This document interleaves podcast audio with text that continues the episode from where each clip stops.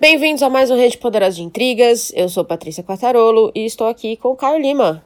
Oba! E aí, Paty? Tudo bem? Beleza, e você? Tudo bem. Último BO do ano. Último BO do ano. Que emoção, não é mesmo? Um ano cheio de BOs. Um ano cheio de BOs. Mas esse aqui vai ser diferente né? Esse aqui vai ser um BO recheado só de coisa boa. Pelo menos isso, né? Dezembro com a energia lá em cima. Até porque 2020 promete, né? Não quero, não vou dar spoiler, mas quem tá ouvindo a gente aqui, começou a ouvir a gente por agora, se prepara, porque 2020, se, se o nosso plano der certo, vai ser um ano bom. Pelo menos pro podcast. Pro Brasil já não sabemos. É, pois é. Eu acho que é o Natal de uma certa família presidencial Hum, vai ser vai agitado. ruim. Regado a chocolate. regado a muito chocolate Copenhagen. Patrocina a gente. Me dá uma franquia que eu tô aceitando. Entendeu? Não sei se eu quero agora. Talvez deixa passar aí um barulho. Mas, enfim, vai ser um, um- um episódio muito especial. A gente só vai falar dos melhores livros que a gente leu esse ano. E a Exatamente. gente só quer falar de coisa boa nesse final de ano, porque foi um ano difícil. Muito difícil, muito pesado. Você conseguiu fazer uma listinha de três livros? Eu tive muita dificuldade. Cara, eu cheguei num denominador comum, mas adianto que foi muito difícil e usei um critério também diferentão pra tirar algumas opções do caminho, né? Meu critério, Critério foi, Um critério diferentão. Ah, meu critério foi não usar nenhum livro que eu gravei podcast, porque nos podcasts tá bem claro o que eu gostei e o que eu não gostei, né? Então Ah. seria muito seria muito fácil chegar e falar aqui do A Morte Meteoro, por exemplo, uhum. porque, né? foi um livro muito. que, que eu me amarrei demais. Foi uma puta leitura. Inclusive, continuo trabalhando nela agora em forma de texto. Então, seria meio que dar uma roubada. Mas. 2019 foi um ano de leituras, tipo, maravilhosas e ainda assim foi muito difícil fechar uma listinha, né, com outros livros excelentes. Mas eu consegui, consegui e me sinto um vencedor. Que bom, cara. Eu também tive muita dificuldade, o que eu acho que é sempre um bom sinal. Tive, eu cheguei numa lista de 16 e eu não conseguia diminuir nada do mundo. E aí eu falei assim: foda-se, eu vou falar todos os 16 e aí vocês me aguentam por uma hora. Mas eu falei: não, vamos ser aqui justa, né? Qual livro eu li? Eu ainda tô pensando nele até hoje. E os três livros que eu vou ler, eu li logo no começo do ano e até agora eu de vez em quando ainda me pego pensando neles. Que pra mim sempre é a marca de um livro foda. É aquele livro que vira e mexe e volta na sua cabeça. São os três. É, aproveitando, antes da gente entrar nos livros, eu queria só avisar o pessoal que agora o Rede Poderosa de Intrigas tem um pezinho no Instagram e no Twitter próprios. Pra vocês seguirem a gente, antes que eu esqueça de falar isso e o Caio fique bravo. Segue a gente no Poderosa Rede. Estamos aí, estamos fazendo a retrospectiva do ano. No Twitter a gente tá fazendo a retrospectiva em thread, então todos os episódios estão lá com um textinho legal pra vocês ouvirem. Se não ouviram, se não ouviram, vai ouvir também, né? Que é legal. E no Instagram a gente tá postando aí algumas informações sobre os episódios. Então segue a gente, porque de novo, pra 2020 vai ter muita coisa legal. Recado dado. Recado dado e uma salva de palmas, porque esse programa é gravado, mas é ao vivo, porque a gente grava ao vivo, como diria Laurinha Lero. a gente grava ao vivo. Aham. Então, uma salva de palmas para todo o trabalho da Patrícia durante esse mês de retrospectiva e de Instagram e Twitter do Rede Poderosa de Intrigas. Pois é, gente. Segue lá. Poderosa Rede. Tá ficando bom. De novo. Não vou, não vou cansar de falar que 2020 vai ser bom porque eu quero acreditar, entendeu? Mas vai ser, cara. Mas vambora. Já, tá no esquema. Vambora. Primeiro livro preferido do ano. Manda. Primeiro livro preferido do ano veio lá da Ásia, uma pequena porrada em três atos, chamado A Vegetariana, da Han Kang, Boa. editado pela Todavia. Cara, é um livro que mistura surrealismo, é uma cultura completamente diferente da nossa, então você tem um choque cultural muito forte, uma prosa também bem seca, né? Bem enxuta, mas cheia de significados, cheia de camadas. É um livro que eu gostei demais de ter lido, assim. É uma parada. Tanto que eu li, tipo, vezes seguidas. Ainda bate muito na minha cabeça, virou um referencial para muitas das coisas que eu fiz durante o ano, para muitas das leituras que eu fui fazendo durante o ano, porque eu li em janeiro. Aí. Final de Boa. dezembro, janeiro, né? E até agora tá batendo, assim, um livraço, um livraço mesmo. Concordo, gostei muito também. Eu li também, por indicação sua, aliás, que não parava de falar dessa porra desse livro. e aí eu li e gostei muito também, achei bom mesmo. Boa leitura do ano, muito inesperado. Achei assim, peguei sem saber o que esperar e foi uma surpresa daquelas boas, assim. Show de boleta. O meu primeiro é um que a gente gravou o podcast, mas é o único, eu prometo. Tranquilo. E, e eu pensei muito nele recentemente por causa desse escândalo que teve aí com Porta dos Fundos, com o especial de Natal. Sei. Que tomaram o processo, e aí vem padre, e aí vem pastor. Padre não, que os padres estão de boa, mas os pastores estão pirados. E eu fiquei pensando no Histórias Apócrifas do Karel Capek ou Chapek, que né, que escreve sobre religião de uma maneira que a gente fez um episódio inteiro sobre esse cara porque eu não conseguia parar de falar dele. Eu li esse livro, eu não tinha intenção de ler, na verdade. Primeiro começou com isso, eu não tinha intenção de ler. Peguei sem pretensão nenhuma. Não conhecia o autor, não conhecia as histórias, nunca tinha ouvido falar dele. E acho que você que falou: "Ah, vamos ler um Chapek aí, deve ter curtinho, rapidinho pra gente ler". E eu amei, e eu não conseguia parar. Eu foi aquele livro que também eu fechei e abri de novo e reli as partes que eu, que eu mais gostei, o que é sempre de novo, um bom sinal de um livro que te prende, sem pretensão nenhuma, que para mim é sempre o mais interessante. É quando eu pego o livro sem ter ideia do que é, e aí você, você fecha o livro e você fala, caraca, rapaz, alguém escreveu isso. Então ele escreve sobre religião com muito humor, e eu acho que é um humor muito parecido com o que o Porta dos Fundos faz. O Porta dos Fundos escracha algumas coisas também, não é mesmo? Mas o Carel tem um, um, humor muito refinado. E quando ele escreve sobre religião é de uma maneira muito refinada. Então é, é, o tipo de humor que eu gosto muito de ler e eu acho que é muito difícil de fazer. Então, minha recomendação é Histórias Apócrifas, Karel Chapek, da editora 34, aquela edição maravilhosa. Ouçam o nosso podcast sobre ele se você quiser saber mais antes. Se não quiser saber mais mais antes, leia o livro e depois ouve a gente. Porque a gente falou muito, muito sobre ele. É um livrão. Editora 34, amamos você. Estamos aí. Estamos aí de olho. Parece até que foi combinado, mas não foi. Mas a gente já chegou com os dois livros que a gente mais lumbricou a cabeça do outro, né? a gente mais ficou ali falando repetidamente, tipo, lê, lê, lê, lê, gostei, gostei, gostei, gostei.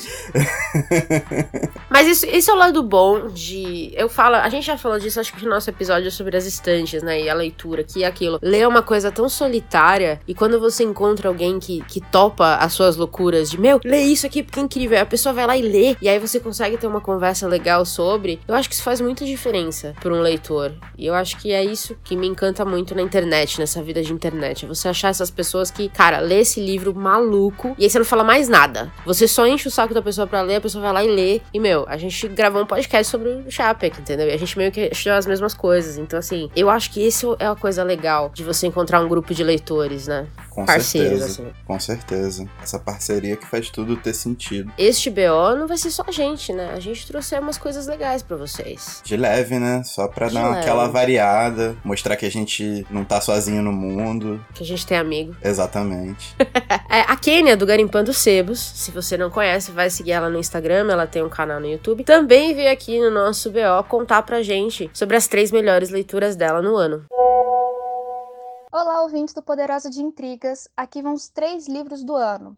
A Essência do Mal, Vilão e Paciente Silenciosa. Eu escolhi o vilão pela pegada ética que ele tem, a Paciente Silenciosa pelo final maravilhoso e a Essência do Mal pelo enredo que deixa a gente preso o tempo inteiro. Beijo! Bom, esses foram os preferidos da Quênia. Boas recomendações. Mas a gente também chamou mais gente. Chamamos. Chamamos mesmo. Porque a gente tem mais amigo. Mais amigo. A gente veio decidido a provar que a gente Isso. tem mais amigo e que esses amigos não são gatos. Isso, a gente tem oito amigos, então estão todos aqui hoje, basicamente. É, no Poderoso Resumão, para quem não sabe, eu escrevo lá com mais três pessoas. E a Juliana, é, do Coisas que Leio, ela tem o um Instagram do Coisas que Leio, foi assim que a gente se conheceu. E assim que ela conheceu o Caio também. Foi assim que a gente meio que criou uma rodinha de conversa, certo, Caio? Sim. E aí convidei a Ju pra escrever no Poderoso Resumão. Ela escreve toda semana. Nunca vi alguém escrever tanta resenha na minha vida mas tá lá no Poderoso, vai ler as resenhas dela, ela escreve super bem. E ela também veio aqui contar pra gente sobre as três melhores leituras dela do ano. Oi, pessoas, tudo bem? Eu sou Juliana, do Coisas que Leio e também do Poderoso Resumão, e fui convidada pelo pessoal da Rede Poderosa de Intrigas, a Patrícia e o Caio, para falar para vocês das minhas três leituras preferidas desse ano, né? essa difícil missão. E aí eu pensei bastante e resolvi falar para vocês três livros que para mim me marcaram muito durante a leitura, começando pela Fúria, da Silvina Ocampo, mas não necessariamente por ordem de, de grandeza, né? Não foi o que eu mais gostei dos três enfim. É, a Silvina, ela é uma escritora que nasceu em Buenos Aires, né, na Argentina. A Fúria é o primeiro livro dela publicado aqui no Brasil pela Companhia das Letras. É um livro de contos e que eu gostei bastante. Os contos são narrados, em sua maioria, por crianças. Esses narradores ou narradoras são bastante duvidosos no, no seu caráter. É um livro que não traz julgamento no que é narrado, a, a autora deixa isso para os seus leitores e leitoras. E também é um livro que traz muito uma perspectiva de relações familiares, relação de classe e alguma relação de gênero também. Na sequência, eu escolhi o Frágil Toque dos Mutilados, do Alex Sens. A personagem principal é Magnólia, e Magnólia é uma enóloga, ela tem uma síndrome, então ela tem alguns transtornos psicológicos e é uma personagem extremamente marcante deste livro, que é o primeiro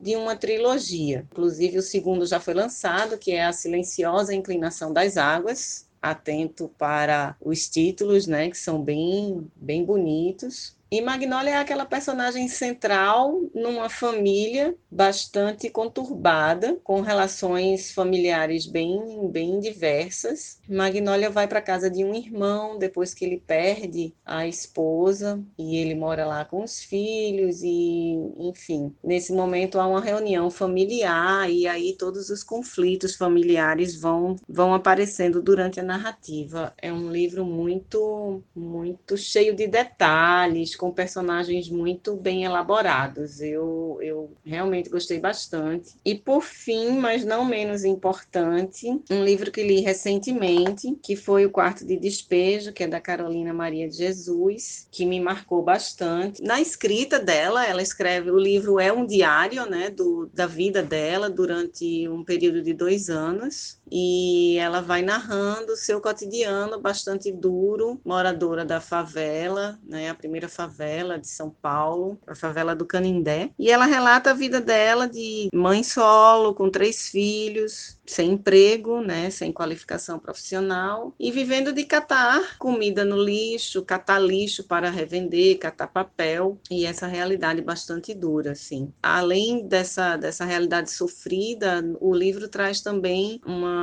escrita bastante poética da autora em algumas passagens traz muitos conflitos de, de classe, de gênero, abordagem política da época, né? E também, assim, uma perspectiva muito autodidata da autora, da Carolina, usando vários, várias figuras de linguagem, várias metáforas na sua escrita, assim. Para mim não é apenas o diário dela, ela também usou aquilo como exercício de escrita. Não achei que tenha sido aleatório. Ela pegava muito livro no, no lixo, onde ela catava, ela lia, ela tinha essas referências. Então, para mim, ela também utilizava isso na escrita dela, do diário dela. É um livro bastante pesado no, no que ela conta, mas também muito bonito de se ler. Infelizmente, bastante atual. Então, é isso. Eu deixo essas três dicas como as minhas melhores leituras do ano. Agradeço o convite, desejo mais e mais sucesso ao Rede Poderosa de Intrigas, esse podcast que eu adoro e que acompanho. Um beijo, cheiro, como a gente diz por aqui, e até a próxima. Aê, Ju!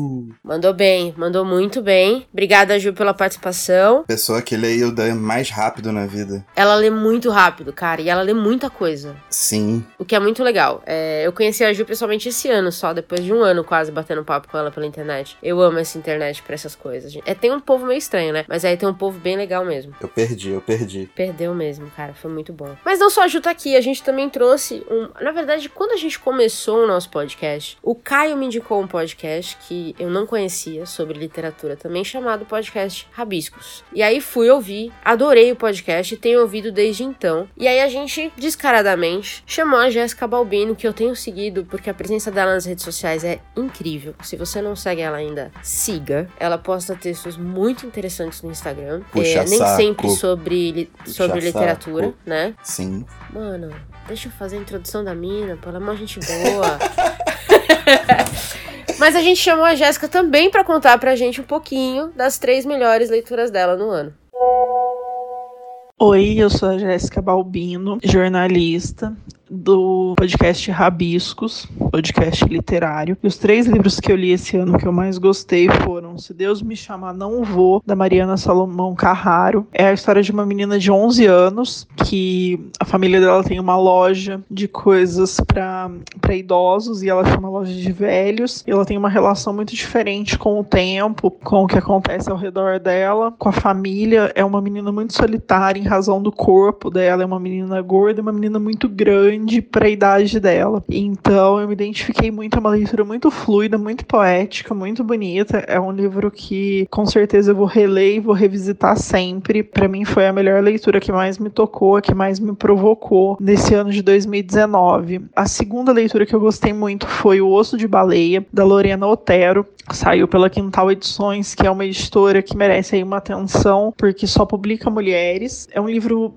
incrível, um livro de contos, gira sempre em torno do corpo e discute muito pressão estética, gordofobia, sobretudo. Então também diz muito para mim, acho que a gente está num momento muito peculiar de falar sobre corpo. Então é, fica essa dica, é um livro incrível mesmo, assim, vale muito a pena. É, a construção da narrativa a partir dos contos, a maneira como eles foram organizados, a maneira como a Lorena toca em vários temas que são tabu, de forma muito consciente, de forma muito bonita de, de se ver e de se ler. É um livro muito maduro. Acho que ela passou muito tempo trabalhando e amadurecendo esse livro. É um livro de estreia, mas um baita livro. Então fica essa dica. E o terceiro livro que eu gostei muito é o segundo volume de uma série da Otávia Butler que saiu pela editora Morro Branco, que é o que eu tô lendo que eu li, na verdade, que eu gostei muito é a Parábola dos Talentos. O primeiro é a Parábola do Semeador. É uma distopia, é um livro que se passa no, num futuro bem próximo da gente, mas foi escrito já há muito tempo, na década de 80. Traz muita questão da, da religião como forma de controle social, dos extremistas, das mudanças climáticas. Então, tem muito a ver de fato com o que a gente está vivendo. Tem uma frase da Octavia Butler no livro anterior que foi lançado aqui no Brasil, que é o Kindred, que ela fala: comecei a escrever sobre poder porque era algo que eu tinha muito pouco. E aí as personagens dela são mulheres poderosas, mulheres negras, mulheres fortes, que eu gosto bastante. Acho que é bem, ela é bem necessária em termos de ficção científica, em termos de mulher escrevendo, em termos de mulher preta escrevendo. Então fica essa dica também. Uma, um baita livro. Essas foram as três leituras que eu mais curti nesse ano e seguindo uma proposta política que é ler mais mulheres e indicar mais mulheres. Beleza? Beijo. Muito bom, muito bom. Gente, o pessoal olha coisa pra caralho, hein? Porra, só pedrada, só pedrada. Rapaz,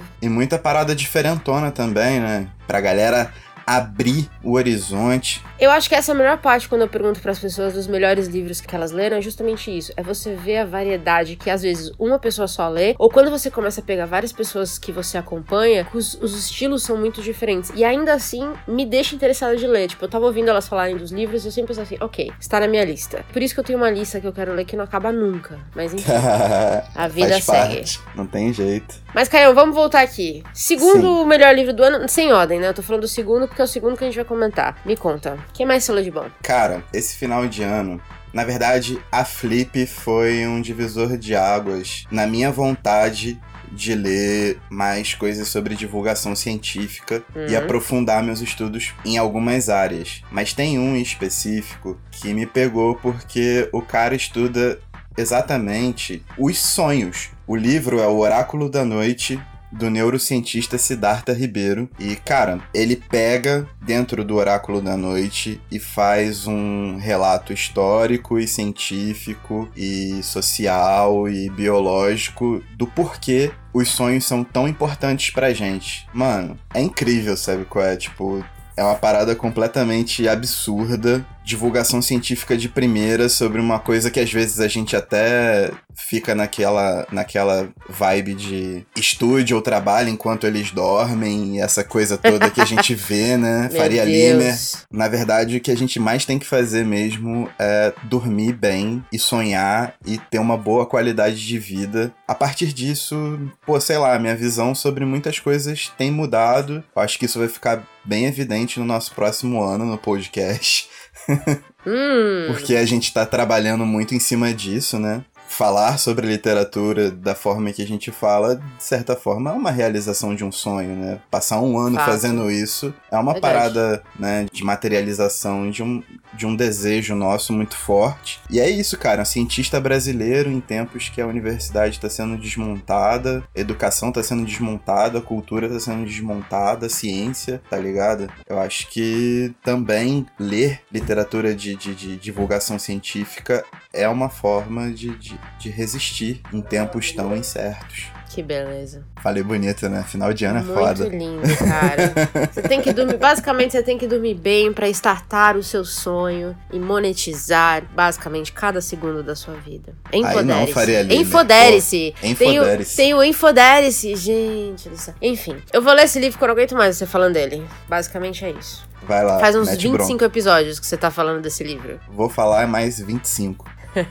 É, eu tô indo na contramão total dessa, dessa coisa bonita que você falou, porque o Sim. meu próximo, a minha próxima melhor leitura do ano foi Laranja Mecânica, do Anthony Burgess, que é porradaria total. Porradaria. E eu fiquei pensando muito nesse livro, porque saiu recentemente a foto daquele mano em Curitiba sentado com uma suástica no braço. E eu fiquei Sim. pensando assim, gente, não tinha uma pessoa pra dar um soco. Que mundo difícil que a gente vive. E aí eu fiquei pensando em Laranja Mecânica, que é um livro que eu li na edição de 50 anos da Que estava maravilhosa. Eu não tenho palavras pra descrever essa edição. Os- os- os- as ilustrações estão lindas, os textos de apoio são maravilhosos. Eu acho que a edição fez a experiência da leitura ficar ainda melhor. É, mas o livro em si é muito bom também. Então a gente tá falando aí, pra quem não conhece a história, que eu não sei se você mora debaixo de uma pedra, talvez. Mas Laranja Mecânica é basicamente sobre uma, uma distopia, vai, vamos dizer assim, num mundo muito fodido, em que a ultraviolência toma conta das ruas. E é uma violência violenta mesmo. É aquela coisa de. A gente às vezes fala que a gente sai na rua e não sabe se volta, o que é verdade pro Brasil de hoje. Mas a gente tá falando aqui de, de jovens que basicamente causam essa ultraviolência por diversão. Porque eles não têm mais nada na vida, basicamente. Nenhum horizonte, mais nada. Incrível.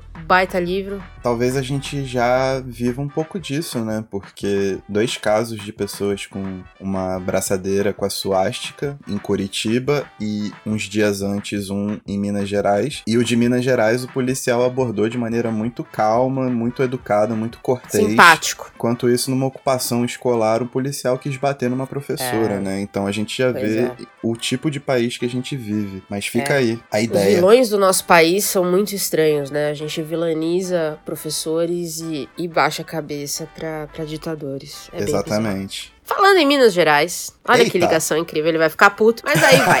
É, a gente também chamou do Poderoso o Ragnar Moraes, que escreve comigo desde o começo. Cara, o Poderoso existe há sete anos. Você sabia disso? Não, não sabia, mas é bastante tempo, hein? Sete anos. Cara, eu comecei a conversar com o Ragnar, pensa comigo, no Orkut.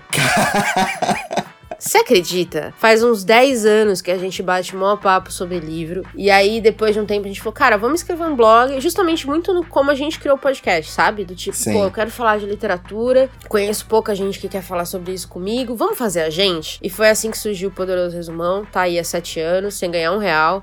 E, a vida segue. Mas o Ragnar foi o meu passa, o fundador aí que começou tudo. E a gente chamou ele aqui também pra falar um pouquinho das melhores leituras dele do ano. O Ragnar lê coisas muito diferentes. Da gente, assim. Então é legal ter a, as opiniões dele no Poderoso. Então ele tá aqui também para contar pra gente o que, que ele leu de bom. Boa tarde, galera. Aqui é Ragnar falando, um dos colaboradores do Poderoso Resumão. E essa é a minha primeira participação no podcast Rede Poderosa de Intrigas. Eu vou ver como é que vai ser, porque vai que eu participo outras vezes, pois a ideia, eu gostei dessa ideia aí da nossa participação pontual sobre leituras do ano e vou ver como é que fica. Apesar de que foi um ano de leitura pífia da minha parte, li muito pouco, o que não é bom. Não foi lá muito produtivo nesse quesito, foi produtivo, bem produtivo em outros, que eu acabei dando, dando prioridade. Bom, sobre minhas leituras, eu quero pontuar e quero apontar três especificamente que tem a ver muito sobre o mundo, o universo que me atrai, que eu gosto. Primeiro, minha primeira sugestão é Knockout, de Jack London. É um, livro sobre a nobre arte, sobre o boxe, que é uma parada que faz parte bem, bem direta da minha vida, já que também eu sou instrutor de boxe. E essas, isso é um livro sobre cinco histórias narradas pelo Jack London, que também praticou boxe enquanto vivo. O livro é, é, é, bem interessante, bem legal. Não fala só sobre o glamour da luta, fala bem mais ainda sobre o lado pesaroso mesmo, da, da preparação do, e do, aqueles momentos ali que gerem dentro do ringue. É uma dica legal para quem gosta de esporte, para quem gosta da nobre arte, fica a sugestão. Temos também o Rafael, o escritor Rafael Montes, que já é um escritor que está ficando assíduo no Poderoso, porque eu tenho gostado muito da sua escrita e da sua literatura. O livro que eu li foi o lançamento desse ano, Uma Mulher no Escuro, que é um livro de suspense, assim, quase terror, sobre assassinato, sobre morte. E uma garota que teve a, a família mutilada e assassinada por um serial killer, podemos dizer assim, e que a história lá na frente, já como adulta, volta a persegui-la e ela tem que resolver os traumas da infância. Muito bom. Rafael Montes é um cara que escreve muito bem, tem uma letra, tem uma mão pesada para esse lance desse lado de horror assim, vale muito a pena ler. Para quem gosta é uma pedida fantástica. E temos também O Verão Tardio de Luiz Rufato, que foi a minha leitura diferenciada desse ano. Não é, uma, não é um tipo de literatura que eu leia bastante, mas eu quis fazer esse teste, gostei. Foi uma, foi uma experiência muito boa, que fala que até mesmo como uma, uma nota do, do autor, uma trágica jornada em meio ao desencanto do Brasil contemporâneo. Faz muito referência ao Brasil contemporâneo e como as coisas estão dizimadas, lateralidade bastante, tem muita dicotomia, muita divisão e gostei muito de ler o livro por causa disso. E ele vê isso muito na, na vida do, do personagem principal, do protagonista, com a família dele está bem dividida e ele mostra também como isso é referencial para nosso presente, nossa realidade hoje em dia, de como o Brasil está dividido e por aí vai. Essas são as minhas três dicas de leitura de como foi esse ano meu e foram os três livros que eu mais gostei de ler esse ano. E até uma próxima aí participação pro ano que vem e já quero participar de novo, viu? Abraço a todos. Ai, Tati, muito bom. Hum. Vocês trocavam depoimentos no Orkut? Não. Trocar depoimentos no Orkut, meu Deus. É bizarro como a linguagem muda também, né? Porque hoje em Sim. dia a gente não fala. Se eu falasse isso pra uma, uma pessoa que que eu só conheci, por exemplo, no Facebook, achar louca, né? Muito é bizarro, gente, mas é Orkut. E sabe o que é mais bizarro? Eu só fui conhecer ele, acho que ano passado, pessoalmente. É, todo mundo foi se esbarrando. Gente, que bizarro, né? A vida é muito doida. Mas tá aí. Ragnar contou pra gente um pouquinho. E aí, quando a gente tava fazendo essa lista de pessoas pra gente convidar, quem era importante pra gente, Sim. tinha uma pessoa aqui que a gente tinha certeza que tinha que estar tá aqui, não podia faltar, porque ela tem sido uma apoiadora do nosso projeto desde o começo. Acho que ela ouviu mais o nosso podcast do que provavelmente qualquer pessoa da minha família. E olha que eu faço eles a ouvirem de vez em quando. Não sei se você tem essa impressão. Dependendo de quem seja. É a Fernanda Marão. Cara, ela é. Ah, não vou falar nada não, é minha irmã, mano. Não tem como, tem como, vou ficar emocionado, vou chorar. A Fê é muito maravilhosa. Também conheci ela esse ano junto com a Ju. É, a gente teve um papo incrível. Conheci ela e o marido, que são pessoas maravilhosas. E eu gosto muito quando a impressão que você tem da pessoa online é real quando você conhece ela pessoalmente, manja. Me dá um quentinho no coração, assim. Quando você vê que a pessoa não é fingida, entendeu o que eu quero dizer? Tipo, a pessoa é aquilo mesmo. Ela é E real. a Fê é isso mesmo, cara. A Fê, ela tem. é, de novo, né? Ela não tem um projeto próprio pra gente promover aqui, mas a gente tinha certeza de que ela tinha que fazer parte desse projeto, desse BO final, que a gente tá trazendo todo esse pessoal que a gente ama muito, porque apoiar um projeto como o nosso, que é um projeto muito amador, vamos ser sinceros, a gente Sim. grava aqui em casa, a gente mesmo edita e a gente publica, tem que gostar muito mesmo, sabe? Tem que ser parceiro mesmo. Então, Tem que ser hiper. é, Fê, a gente te ama, um beijo e conta pra gente os livros que você leu, os bons livros que você leu esse ano. Oi, Pati. Oi, Caio. Tudo bom? Que honra ser convidada pelo Rede Poderosa de Intrigas para falar das três leituras mais bacanas do ano. Eu vou começar me apresentando. Meu nome é Fernanda Marão e o meu perfil no Instagram é o Fermarão. Bom, esse ano não foi de muitas leituras, mas foi um ano de leituras muito boas. Eu diria assim, leituras bem foda mesmo que eu fiz. Primeira delas foi Os Irmãos Karamazov, do Dostoiévski, que tomou boa parte do primeiro semestre e que eu e o Caio fizemos meio que em parceria, sem roteiro, sem calendário, sem cobrança, mas a gente discutiu muito dos pontos que iam nos chamando a atenção e é um livraço, é muito recomendada a leitura e é um classicão que eu estava querendo ler há muito tempo e 2019 foi o ano para me debruçar no calhamação. E na companhia do Caio ficou muito mais interessante porque é sempre gostoso conversar e discutir sobre o que a gente está lendo. E esse livro é do tipo que a gente precisa falar do que tá lendo. É muito foda. O segundo,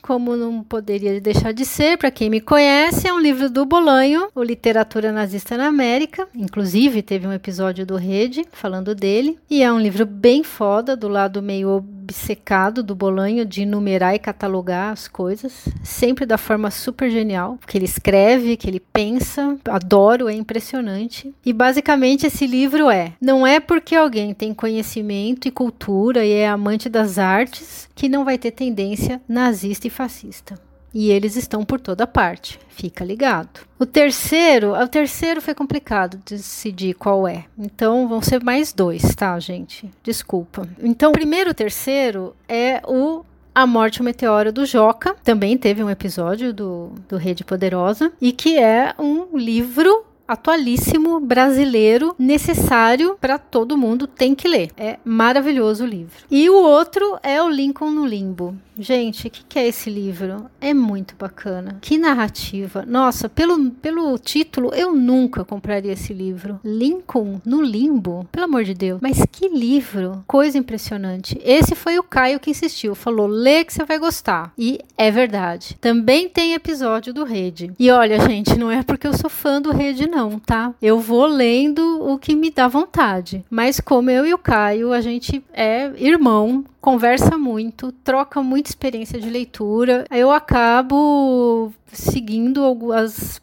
as indicações dele e a gente escolhe livro para ler junto ou meio que um vai recomendando para o outro. Então é isso. Essas foram as minhas quatro leituras fodásticas do ano e eu espero que todo mundo leia e aproveite bastante essas minhas dicas. Um beijo. Muito bom. Nossa, a Fê leu coisas incríveis esse ano, não? Engraçado que bateu com algumas coisas que a gente gravou aqui, né? Por que será? Por que será? Por que será?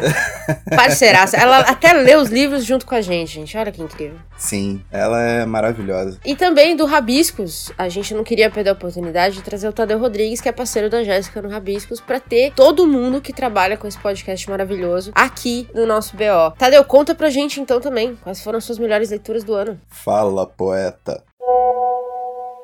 Fala pessoal do Rede Poderosa de Intrigas, aqui é o Tadeu Rodrigues, eu sou escritor, apresento o podcast literário Rabiscos, junto com a minha querida amiga Jéssica Balbino. Estou aqui a convite do queridíssimo amigo Caio Patti, que me deram a árdua tarefa de selecionar três livros que me marcaram em 2019. Li muita coisa boa né, por apresentar o podcast, também acabo tendo contato com muita gente que está produzindo. Destaco alguns livros muito marcantes desse ano. Recentemente li somente nos cinemas do Jorge Filiolini, Ossos de Baleia da Lorena Otero, li o livro novo da Gabriela Soltelo, o livro da Camila Sade, Desterro, da Ana Clara De Vito. Conheci a minha querida amiga Carly Boreas com seu livro lindo. Enfim, li muita coisa bacana. Conheci também o livro da Sofia Mariucci, que, que mexeu bastante comigo, o da Cidina Silva, Um Eixo em Nova York. Ou seja, muita coisa boa, muito livro bom para selecionar três, mas vamos lá, né? Pensando aqui de um jeito bem prático, talvez os livros que tenham me marcado bastante, assim, o de poesia acho que o que mais mexeu comigo e eu já deixo aqui no meu top 3 foi o Lágrimas Não Caem no Espaço, da linda poeta Luísa Musni, que apresentou um livro extremamente sensível, extremamente descritivo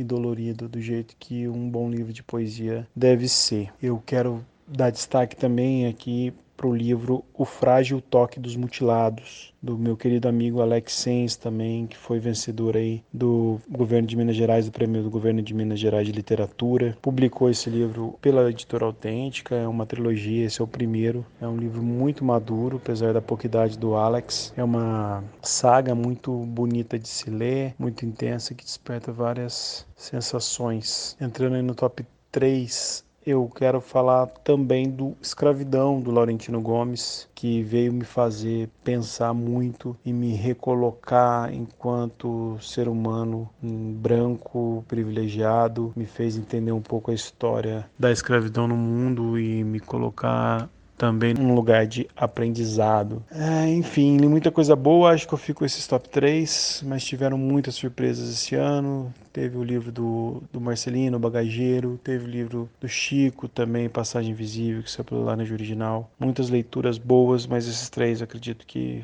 ficam aí na minha seleção. Obrigado pelo convite, adorei participar. Beijo, Caio, beijo, Pati, e contem sempre comigo. Até. Muito bom. A lista de 2020 já tem aí 97 livros para ler. O povo fala. o legal é que eles falam bem dos livros. É isso que é legal. É que as pessoas gostaram tanto. Quando a pessoa gosta de ler, um leitor que gosta, ele fala tão bem no livro que você fica assim, caraca, eu vou ler esse livro. E aí eu fico babando. A lista na Amazon só cresce, os projetos de ler só o que a gente tem na estante vão por água abaixo. E é isso. É isso. Quem precisa? Quem precisa de dinheiro? Simples assim. Quem precisa Tranquilo, de dinheiro, gente. quem É, precisa de tranquilo. espaço, quem precisa trabalhar, quem Não. precisa ter outros Não. prazeres. Pra quê? Pra quê? Não. Vamos lá.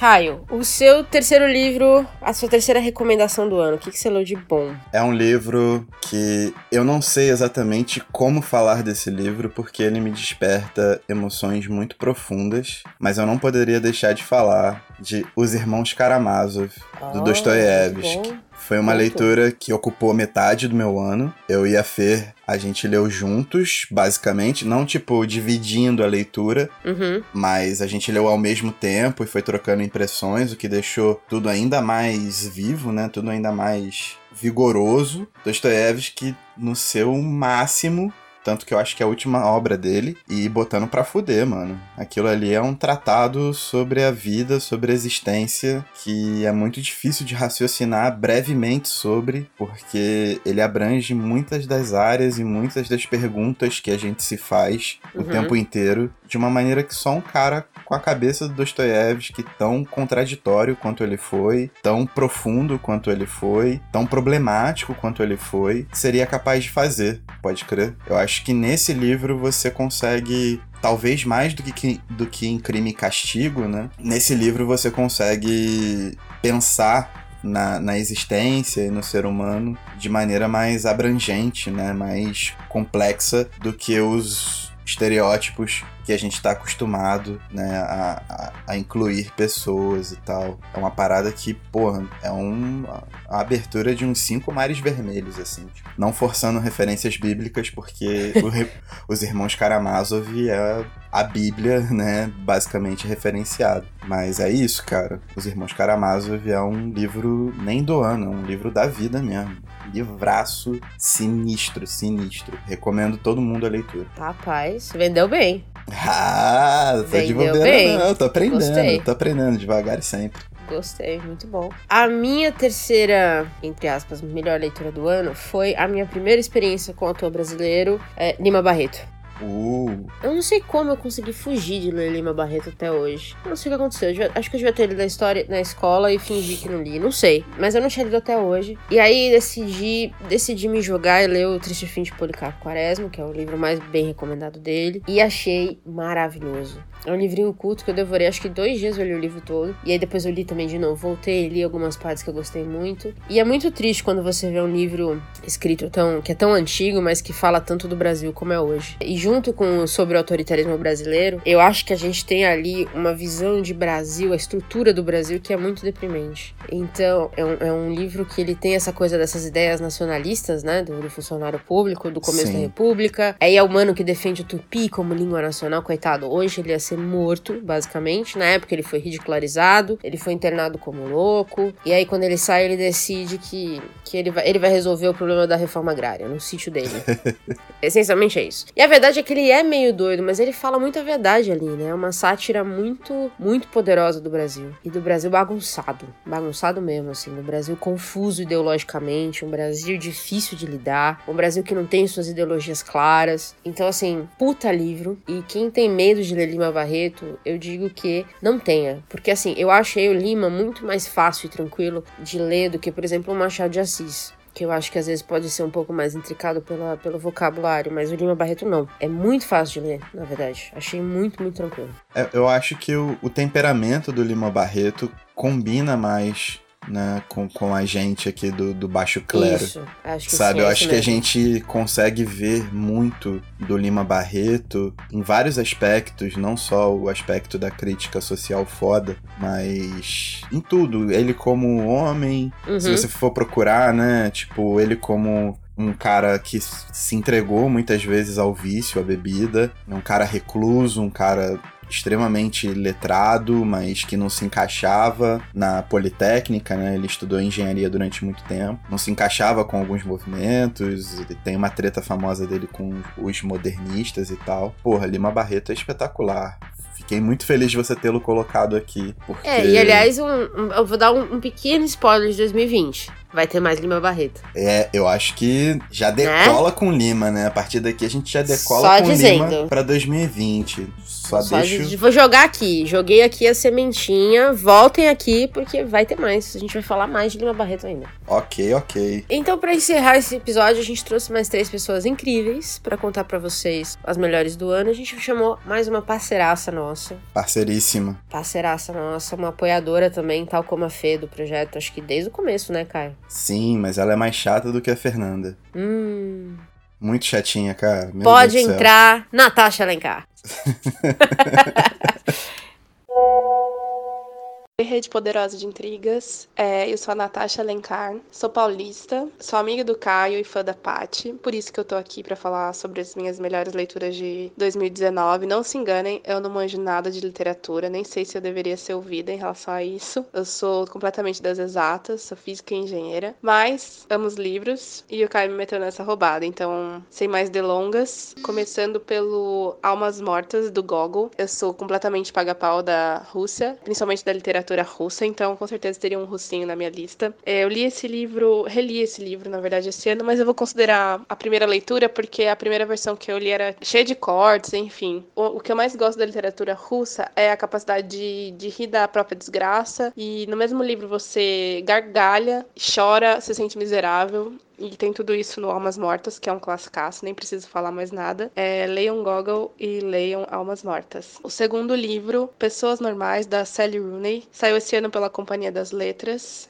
Eu li esse livro praticamente de uma vez só. Ele me tirou de uma ressaca literária de meses. Eu tive um, um ano de 2019 completamente angustiante, cheio de dor, cheio de coisas ruins, mas também de descobertas maravilhosas. Esse livro me dá a sensação de arrancar a casquinha de uma ferida. Quando você, eu tenho 30 e poucos anos, então, quando você já meio que tá se conformando que você não é mais tão jovem quanto gostaria, que você já aprendeu que viver dói, mas que é gostoso. Quando isso tá cicatrizando em você, você lê esse livro, arranca a casca dessa ferida, sofre, mas essa sensaçãozinha, esse guilty pleasure, vale a pena. A Sally Rooney é uma autora irlandesa super jovem e que eu acho que vale a pena ser lida. E por último, também não poderia deixar de falar de um livro de poemas. Eu escolhi o A Retornada da Laura Erber. Ele é bem fininho, bem tranquilo de ser lido. Ele tem aquela coisa gostosa dos poemas que é de deixar você pensando e sentindo coisas ao mesmo tempo. E eu vou terminar lendo um trechinho de um dos poemas. Há nessa brincadeira uma cidade e um cão manco, cujo dono se define pela frase: Quando saio do cinema, não tenho medo de nada, nem da beleza de uma dor coagulada. É isso. Obrigada, Rede Poderosa de Intrigas, por existir e por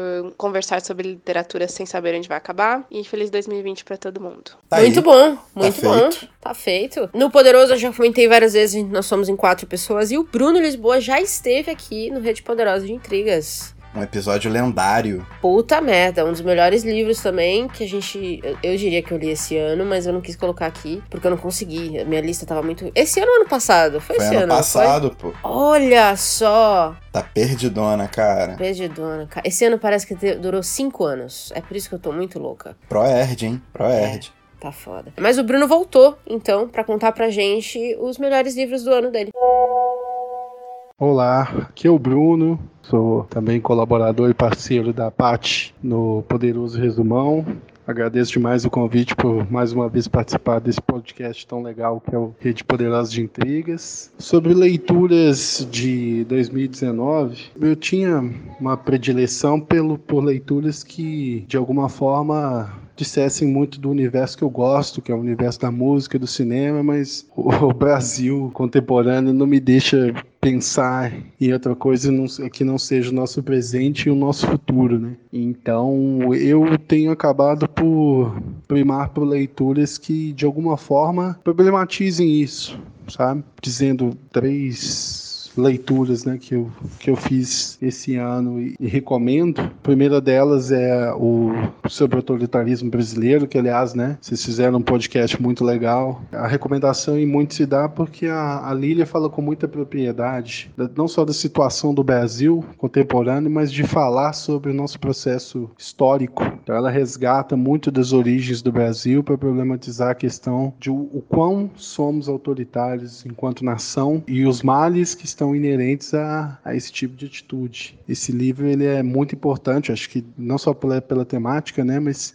por ser uma, uma análise muito bem fundamentada, pelo fato de trazer dados que são factuais e, e ao mesmo tempo assustadores. Esse livro é, eu considero talvez a, a leitura mais importante que eu fiz esse ano. Na mesma linha também, mas também de uma outra autora, é o Delírio de Poder da Márcia Tiburi. Também é uma leitura impactante, a Márcia Tiburi escreveu esse livro baseado na experiência dela enquanto candidata ao governo do Rio de Janeiro e as dificuldades que ela enfrentou para poder né, se firmar dentro da, da figura quanto mulher, quanto candidata. E aí ela também vai, a partir dessa experiência que ela teve, ela vai problematizando também o Brasil contemporâneo. Mas aí, se a Lília fala muito de autoritarismo, ela está falando sobre a questão do poder e do delírio inerente essa questão do poder e isso de alguma forma está tá enraizado dentro da cultura brasileira, né, nessa busca pelo poder, pelo individualismo, né, e ela como ela é filósofa, ela traz uma, uma carga de reflexão muito densa dentro do livro para problematizar o quão doente a sociedade está. É um livro pesado e até, até a capa até engana, né, porque a capa é toda bonita graficamente, mas na hora que você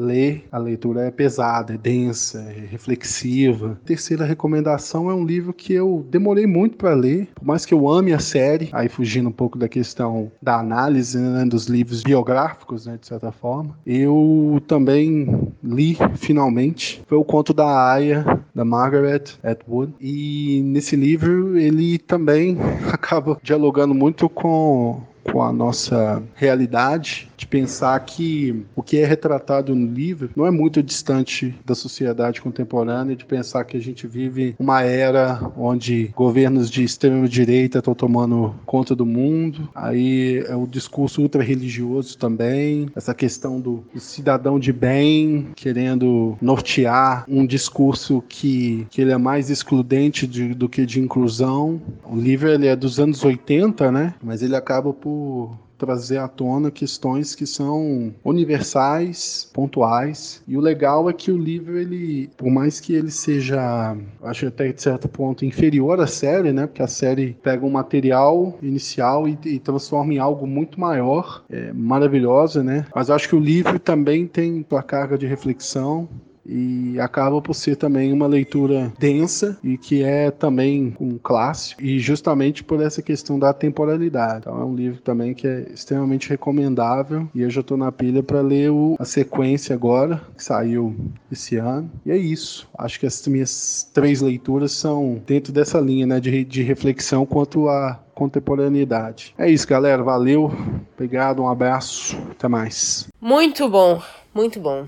Eu gosto quando a gente chama um pessoal assim muito muito culto, sabe? Que, que assim, a, a, lista de livros vão variar demais, assim, eu gosto dessas coisas. A gente só conhece gente foda, né, cara? É isso. Fazer o quê? A gente tem nove amigos. Nove amigos. E aí são nove amigos muito fodas. Sim. Ponto final. Acabou. E para fechar com chave de ouro, hum. eu diria, a gente chamou ninguém menos que Renatinha Ruda. E aí? A Rê é também uma maravilhosa. Lê coisas incríveis. Se você não segue ela, ela tem um projeto no Instagram. É, pode ser Renata Arruda mesmo. Acho que é renata.c Arruda, é isso? Renata C. Arruda. Ah, porque eu sigo ela tem. Ela tem projetos incríveis no Instagram. Segue ela lá. Acho que ela passou o ano recomendando muitas autoras negras incríveis também. Então, sem mais delongas, Rê, nos dê a sua lista. Oi, gente, obrigada pelo convite. É, eu sou Renata Ruta, eu trabalho com produção de conteúdo para a internet, sou redatora, tenho escrito para sites educacionais, também para o blog do Letras, aquele site que vocês entram para ver letras de música, eles têm um blog. E eu sou uma das redatoras de lá. Também atuo como jornalista cultural, já escrevi para vários veículos. E hoje em dia eu colaboro com a revista Grito. E a revista Grito tem uma publicação impressa chamada Revista Plaf, que é especializada em quadrinhos. E agora em dezembro eles lançaram o terceiro número, acabou de sair e tem uma matéria minha lá com a Cissa, que é uma cartunista, uma das primeiras cartunistas brasileiras a publicar em grandes veículos, como Folha de São Paulo, Jornal do Brasil, Pasquim e tal. Ela também foi uma das primeiras a fazer cartoon feminista, né?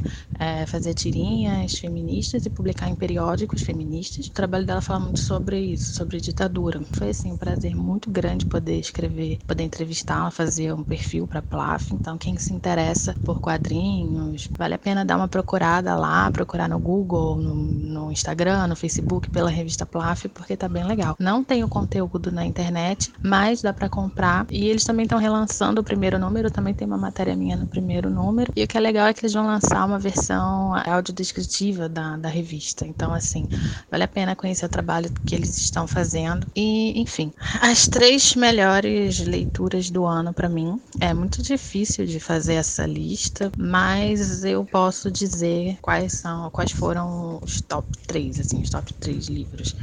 É, acho que o primeiro é a autobiografia da Angela Davis, lançado pela Boitempo, esse ano, acho que em março, se eu não me engano. É um livro que é, ela faz uma autobiografia política. Ela foi convencida pela Toni Morrison, que na época ainda não era uma autora, ela era editora, e ela convenceu a Angela Davis a escrever um livro depois da Angela Davis sair da prisão e tudo mais. Então, a Angela Davis ficou meio assim e resolveu escrever uma autobiografia política, né? O que, que isso significa? O que, que ela testemunhava do contexto social e político da cidade onde ela vivia, cidade segregada, das escolas, da faculdade, enfim, da, organização política. Ela vai relatando como uma testemunha, né, o que, que acontecia. Então, assim, é, é muito interessante que ela vai falar logo no início como ela criança ainda começou a ter consciência de classe, né? Aí ela vai falando de segregação, como ela achava que Nova York fosse diferente. Ela foi percebendo que era só uma segregação velada, né?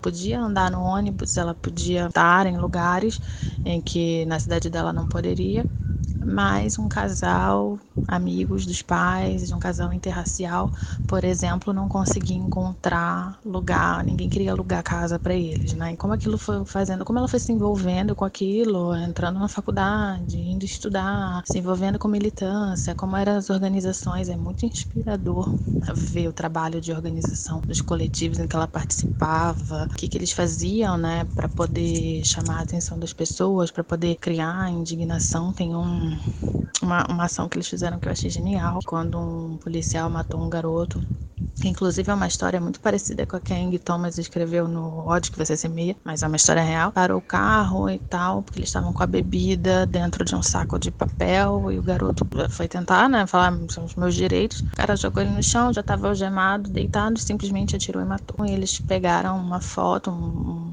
uma imagem do cara e colaram assim os cartazes pelo postes dizendo procurado pelo assassinato do menino Gregory para as pessoas da comunidade ali poderem é, se indignar, né, não, não, não ficarem apáticas em relação àquilo.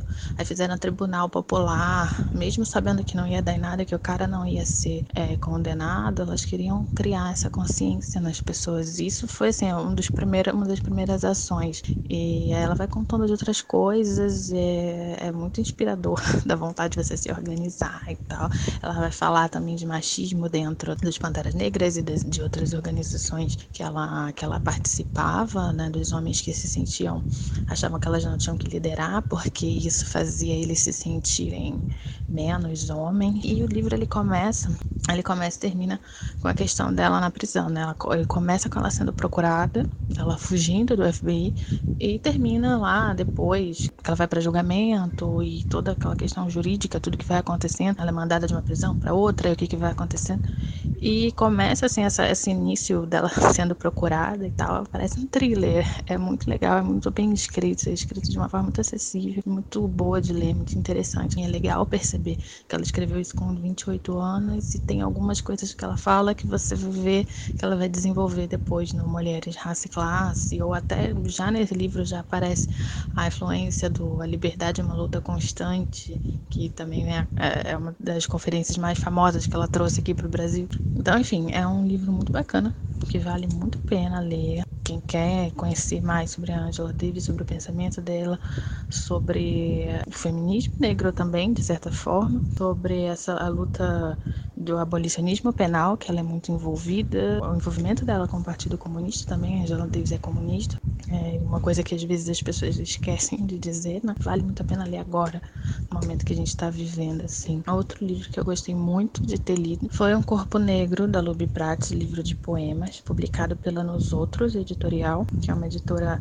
comandada pela Luby Prats também. E é um livro em que ela fala bastante sobre os poemas dela, fala bastante sobre quanto essa questão do corpo ela é muito presente, sabe? O quanto você pode ser o que for, você pode ter o diploma que for, você pode ser quem você for, que você vai ser sempre visto, vai ser sempre tratado, vai ser sempre julgado por ser um corpo negro. Aí tem um poema que ela fala da pessoa que anda pela cidade e que cachorros latem para ela, né? Que, enfim, é, a pessoa é estrangeira mesmo no próprio país, mesmo na própria cidade, porque ela é percebida como esse corpo negro que é indesejável, que, que enfim, a, a cidade não faz parte, não, não é para ela, ela não é bem-vinda nos lugares, então isso meio que passa por todos os poemas ditos aqui, das violências que tem o corpo negro sofrem, né? Enfim, é um livro bastante, bastante pungente, bastante urgente e que o tempo todo é, ele me acompanhou assim. Eu, eu, eu, comprei logo no início do ano e ele me acompanhou o ano inteiro porque toda hora a gente viu várias tragédias acontecendo, né? O pai com 80 tiros, a, a Agatha, agora Paraisópolis e toda hora a gente, é, toda hora me lembrava muito as coisas que ela escrevia. Ela faz aqui uma espécie de homenagem, né? ela faz uma citação para o Marcos Vinícius, que morreu aqui no Rio, perguntando, mãe, ele não me viu com a roupa da escola, né? O PM simplesmente matou o garoto. A gente lê isso aqui e vê que é, atual, não acaba, o tempo todo vai vir uma outra situação em que tudo isso aqui vai ser relevante, vai ser pertinente. É, são poemas muito, para mim, assim, foram muito emocionantes de ler. Ah, ficou entre os semifinalistas do, do Jabuti, é finalista, acho que do Prêmio Rio de Literatura. Ainda não saiu a lista final, ela está como, como finalista, então vale muito a pena acompanhar a Lubi Prates, ela é excelente poeta. O terceiro livro, eu fiquei muito na dúvida em qual colocar. É, acabei escolhendo um livro de ficção, que é O Redemoinho em Dia Quente, da Jarid Arraes. Mas eu também queria colocar o da Mulheres Negras da Bell Hooks, que é um livro de ensaios, um livro teórico, acadêmico, né? Mas enfim, fui com a Jarid. O Redemoinho em Dia Quente livros de contos deliciosos da, da Jarid. Tem muito uma pegada brasileira, né? Embora ela tenha se inspirado no Cariri, que é a, da onde ela vem.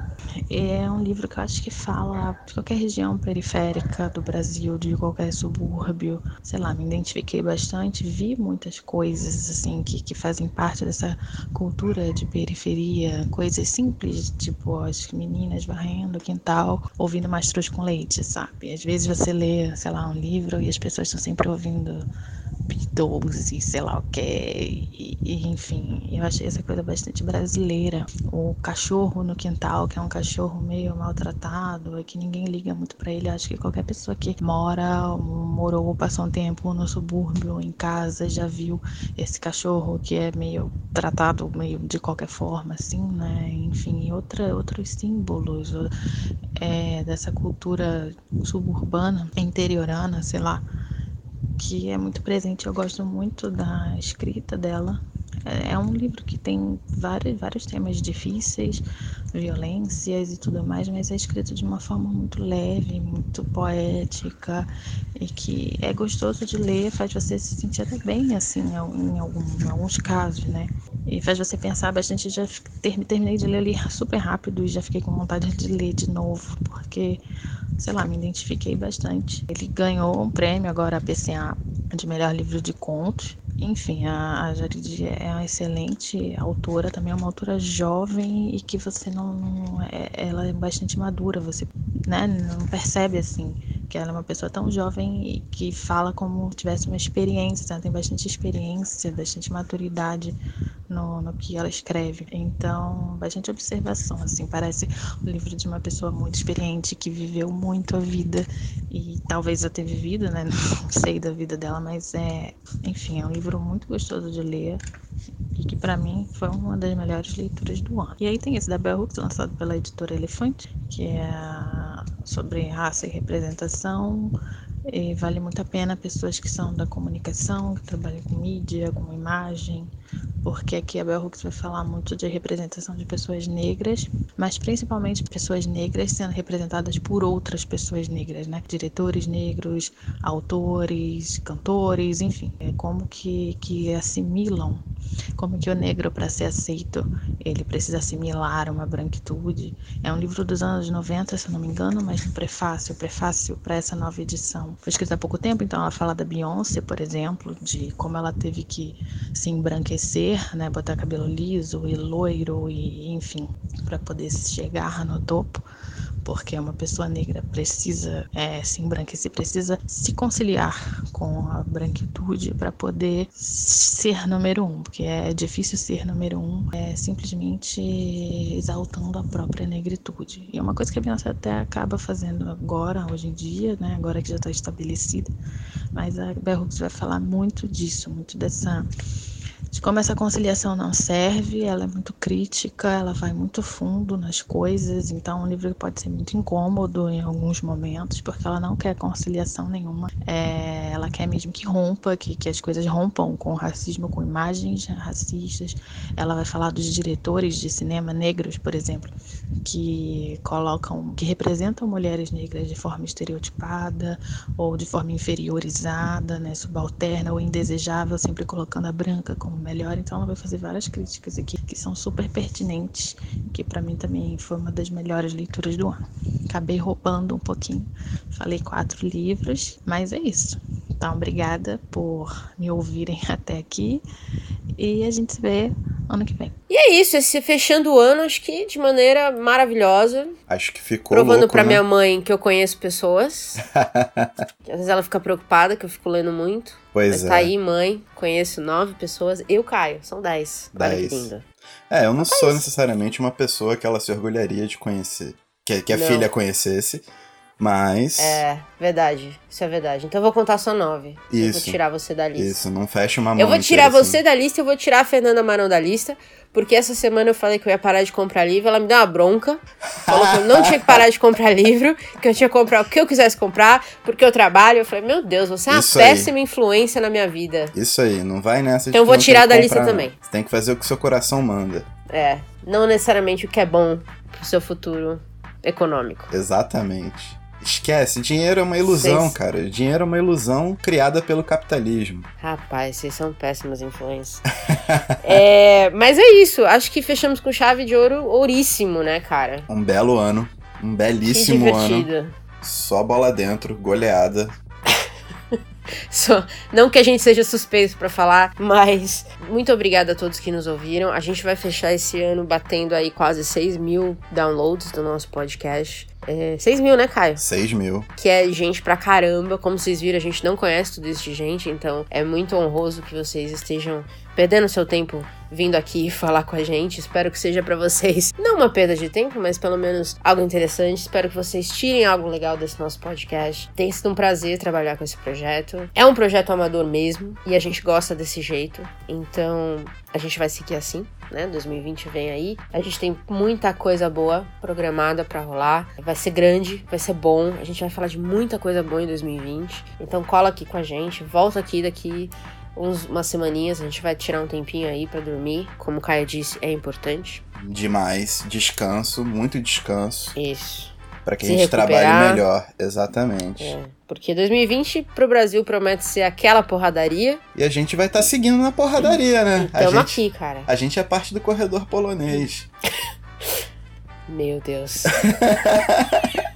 Cara, a gente é o rei do underground da literatura aqui, não tem que. Tamo aqui, cara. Exatamente. É. Acho que fechamos, né? Fechamos umas boas, boas festas pra quem curte esse tipo de coisa, pra quem vai comemorar aí. Sejam responsáveis, estejam vivos em 2020, porque a gente tem muita coisa boa ainda, né? Então, vamos lá. Foco. Isso aí.